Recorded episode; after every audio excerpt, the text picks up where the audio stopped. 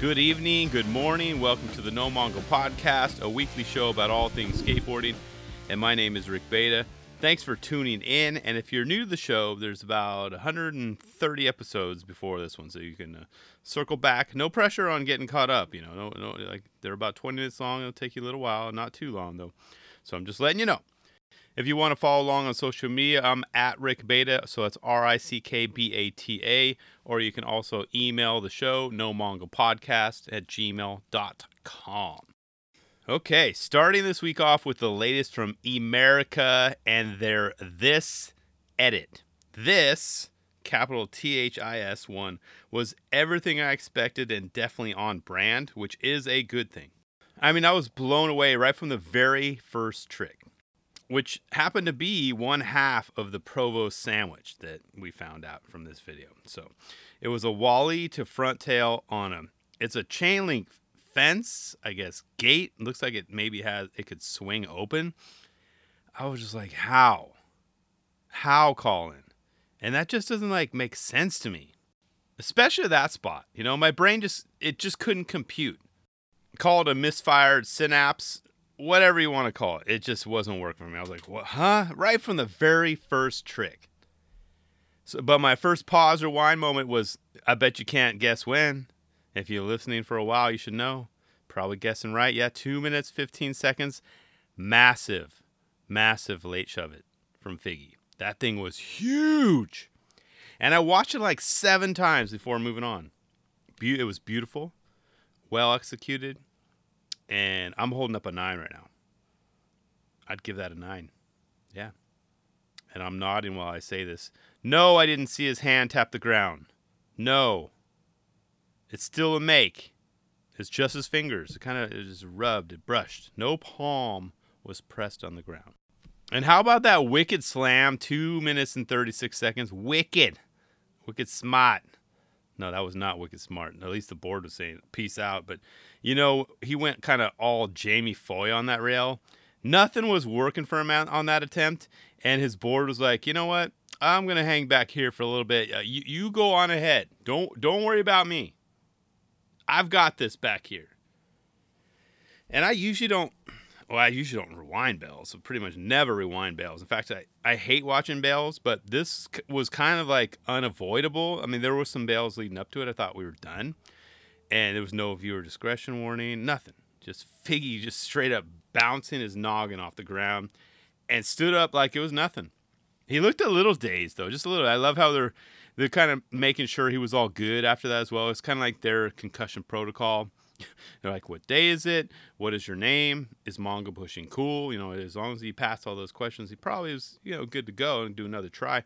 But Figgy's look says it all. He he said pretty much said he's all good giving him that stare, like about three minutes, and he says, Do you know who the hell I am? That is the question, damn it. Says nonsense you're asking. I'm fine. Now, where the hell did I put my toothbrush? So, as I said, they started the video off with Provost and Figgy, and they ended it with them as well, but they had to toss in kind of some of their uh, other riders, right? Like about a dozen or 13 or so of them, the fellow team riders in between. Some standout tricks for me included one from Jordan Powell. I was like, what in the Dragon Bruce Lee story do we have here? Three minutes, 54 seconds. Jordan busted out. It was an insane, it was a switch front flip that had him floating many feet from his right to left. Okay. And what was that like? Maybe three or four feet? And as it as it was paused, I kept thinking that I've seen that same kick before. That same image is kind of like ingrained into my brain. And then I confirmed it on IMDb. Dragon Lee's Bruce Lee story, the movie posers, right there. Same pose, same motion. I'll put that in the notes and see if I'm. You could probably you know Photoshop his head on there. It'd be the same thing. And the second angle is even better. And when you pause it at 355, be sure to also see where his like his his head in relation to his board is even his feet are so far out to the left, like they, they just don't match. Like it's just, it's crazy to see. I was like, how did you do that? How did you shoot it out and bring it back? I can't even simulate that motion without a board, like just on the couch. I mean, on the couch on the floor. Try it at home. It's not easy. And it was nice, always nice, always nice to see some Winkowski footage. But see, this it's always difficult for me to pay attention to his clips because all I can think of every time he does tricks is like he's doing that on a 10 inch size board or larger. That's insane. And dude's doing tray flips, you know, like it's like it's a regular board to him. No nose, basically was a, a two or three, maybe four inch nose on those boards he rides. It's crazy. Kevin Backel, is it Backel or Backel? Ah, I should have looked that up. Anyway, he went really. I put big rail. He went really big rail on us, like big rails. All four of his tricks were awesome. And it was nice to see the sun make a cameo in that video too. Yeah, right at 626. Be sure to put on some shades first if you have not seen the video. Yeah, you, my eyes still hurt. You've been warned, okay? I love the edit for Spanky at eight minutes in. He throws down his board and then magically floats into a back 180, you know, rocky in different colors too. different clothes all together, you know? It's like pure magic. However, I I think it's time. I, mean, I don't know if he's sick of you know Spanky. Like I, I don't know what at what age does that you know wear off, or is he always gonna be? He's gonna be seventy. He's gonna be Spanky. You know what I mean? But I think we could, if if he was open to it, we could change his name to Slappy, unless that's already taken. Slappy, Kevin Slappy Long, right? And, but I'm sure that is already taken. But did you see all the epic slappies he did? And it's almost as if he wanted to rub it into all of our, you know, aging skaters' faces, right? Myself included.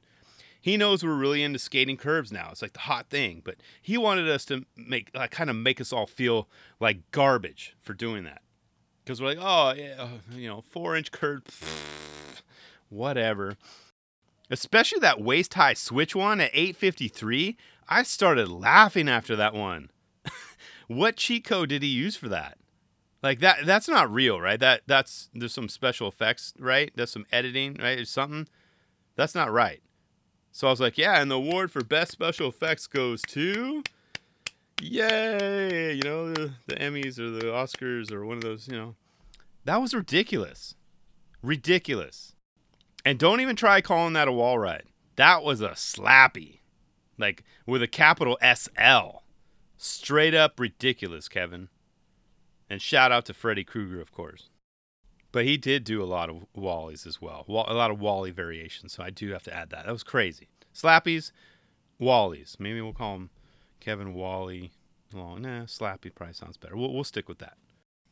Provost did an amazing like front 360, or as I put in my notes, AKA the Jeremy Wray off that rock at 11 minutes 50 seconds. I was like, oh, okay, yeah, I get it, dude. You made day one proud. Good for you.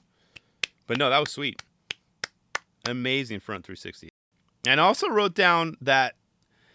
See, this is where I'm torn. I put massive hard flip to 50 50. The one he kind of tapped down like oh so briefly on it. it. So it's not. I'm not calling that a 50 50. That I mean a 5 I'm calling that a 50 50. And is that a? It, it's a hard flip, right? And I swear I watched that trick at least 10 times. I, I kid you not, with the sound and the music and everything going 10 times. And I'm still not 100% sure. It could pass for a pressure flip. And being that we saw so many leading up to that, not from him though, it would make sense. So that's why I'm like, wait, whoa. But it also looks like a hard flip. That's what I'm calling it. Watch it like six times, okay? Six times focusing on his back foot, and then another six focusing on his front foot. For me, there's almost, I mean, it's so close. There's almost no true answer. You can argue it either way. And even just talking about it now, I'm leaning, yeah, I'm leaning towards hard flip. I'm going to stick with that. Only because there appears to be more of like a front foot, front foot flick more than a back foot scoop, if you feel me. Just watch it. Tell me I'm not crazy. That's a hard flip, right? And I'm not even going to worry about his hand on the wall, okay? That's a make, a very tall make. So what do you think, hard or pressure flip? And as I said, it, about 1601, would you call that a 5-0 or 50-50? I'm calling it a 50-50 because if you pause at the right spot, and also now that I think about it, you could it could pass for a 5-0.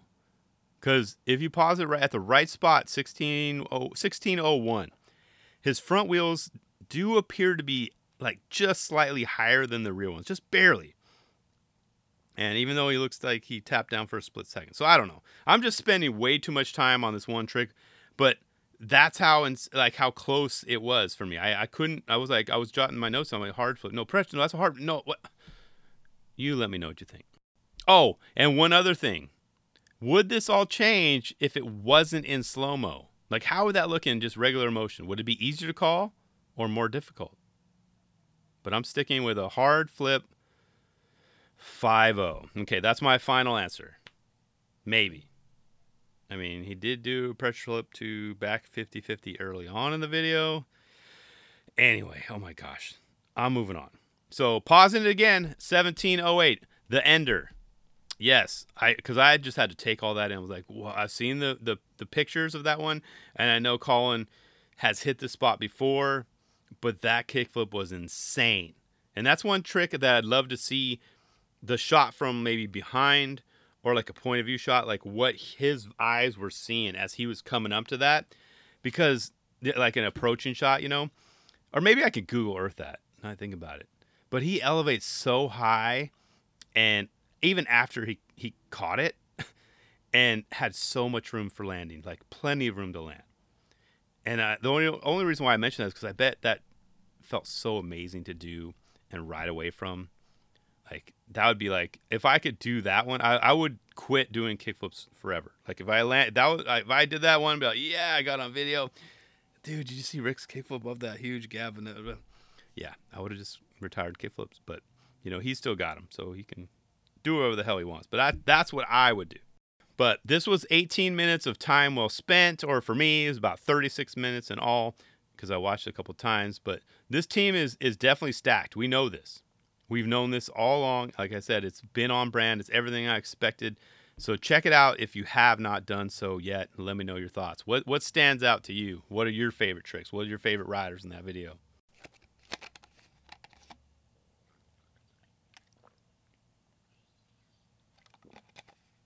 Yeah, I got to stay hydrated again this week. It was what 90 degrees again today. Anyway, you know my thoughts on that. Next up, I have to, and I do, I mean, I have to talk about Brad Cromer's half moon rough cut ish, ish cut. Okay. So that's right. It's not a lot of rough in this one. And it kind of left me almost pissed off, you know?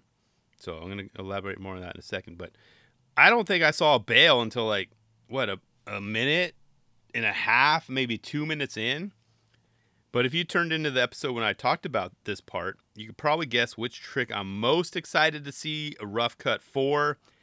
That's right, the umbrella holder clip. I was like, oh, yes. Can't wait to see how this all went down. And my offer is still on the table, Brad.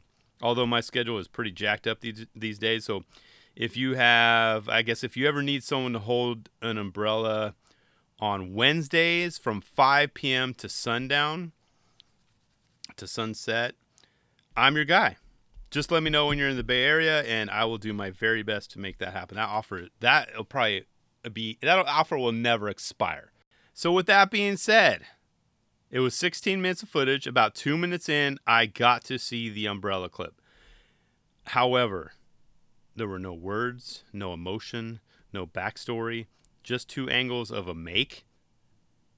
WTF. I need and wanted so many answers.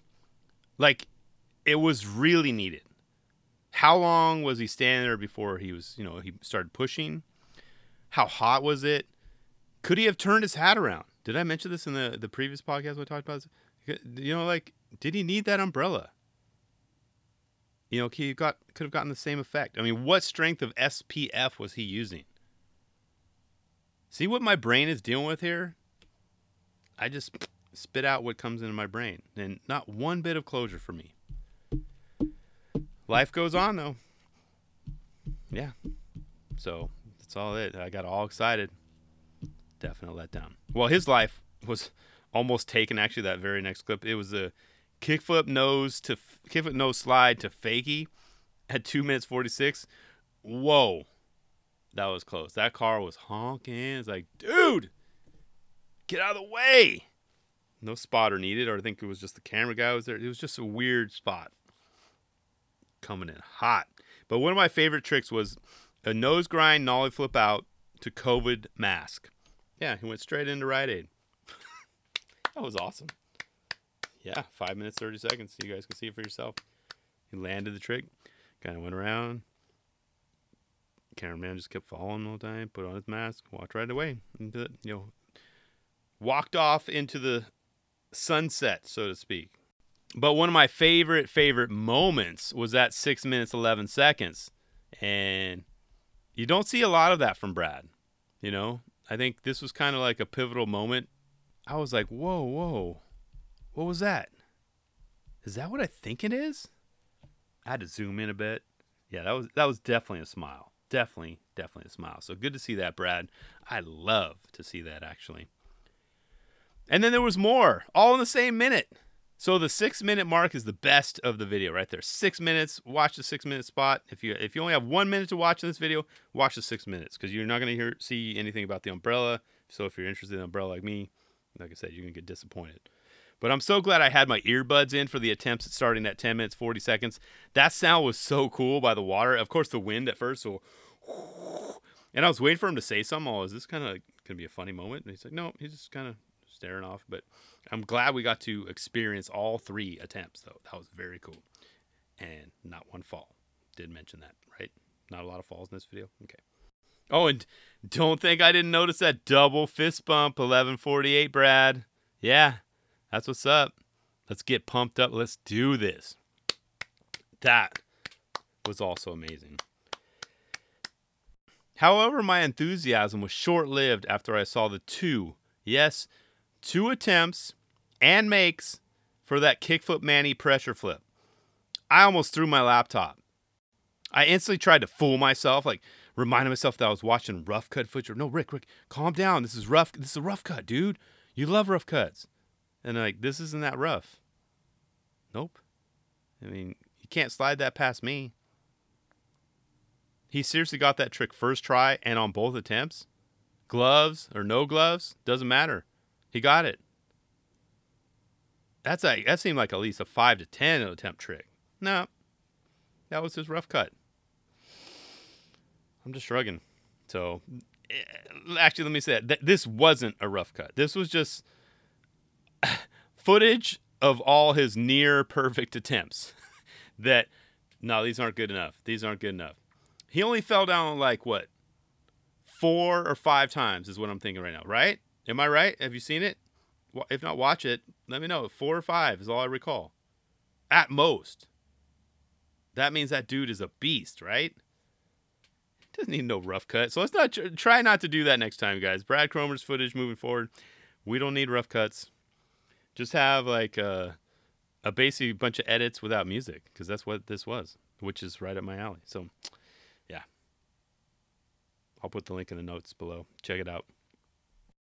And finally, I want to talk a little bit about setups, namely my setup, you know, only because I'm at this weird stage in my life where I am just not satisfied with my deck and wheel size. Mostly my deck size. So I've been lately I've been riding an 8.25 for the last two boards, okay? And I, before that was at 8.1 and honestly, I, I I try to get over it, try to tell myself, Rick, it's not that big of a difference. But to me, it feels it. Like I remember standing, I was like, dude, this feels like a tank.